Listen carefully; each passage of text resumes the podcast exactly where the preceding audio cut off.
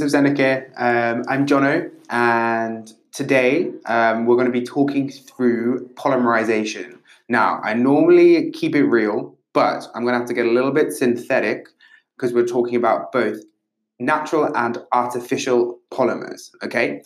Again, really important topic that builds on a lot of the organic chemistry covered in other episodes, so make sure you check those out to get up to speed.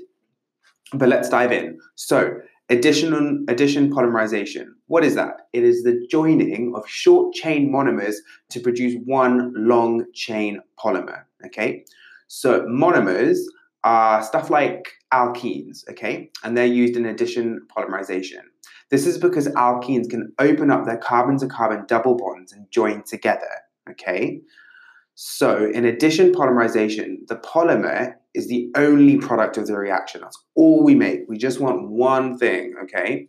This means that repeat the repeating unit has exactly the same atoms as the monomer, okay? So all of the atoms are conserved. The only thing that we change is that double bond, okay?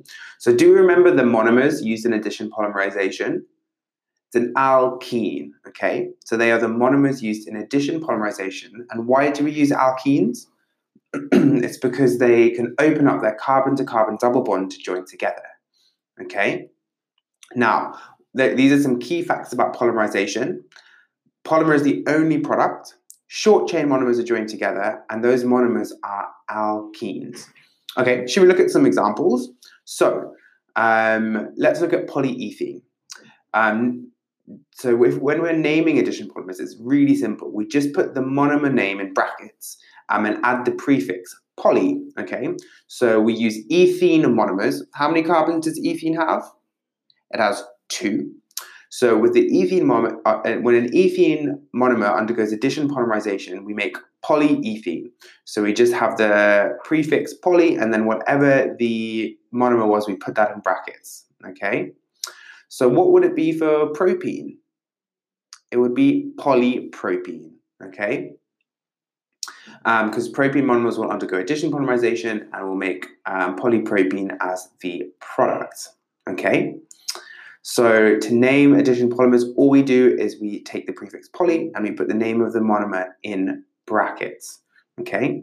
So do you remember what we made with ethene?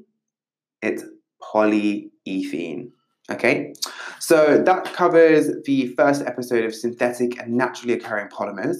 Um, I hope I've whet your appetite sufficiently because there is going to be another episode. So make sure you check that out. Otherwise, good luck with your revision. Keep up all your hard work, um, and I'll catch you in the next episode.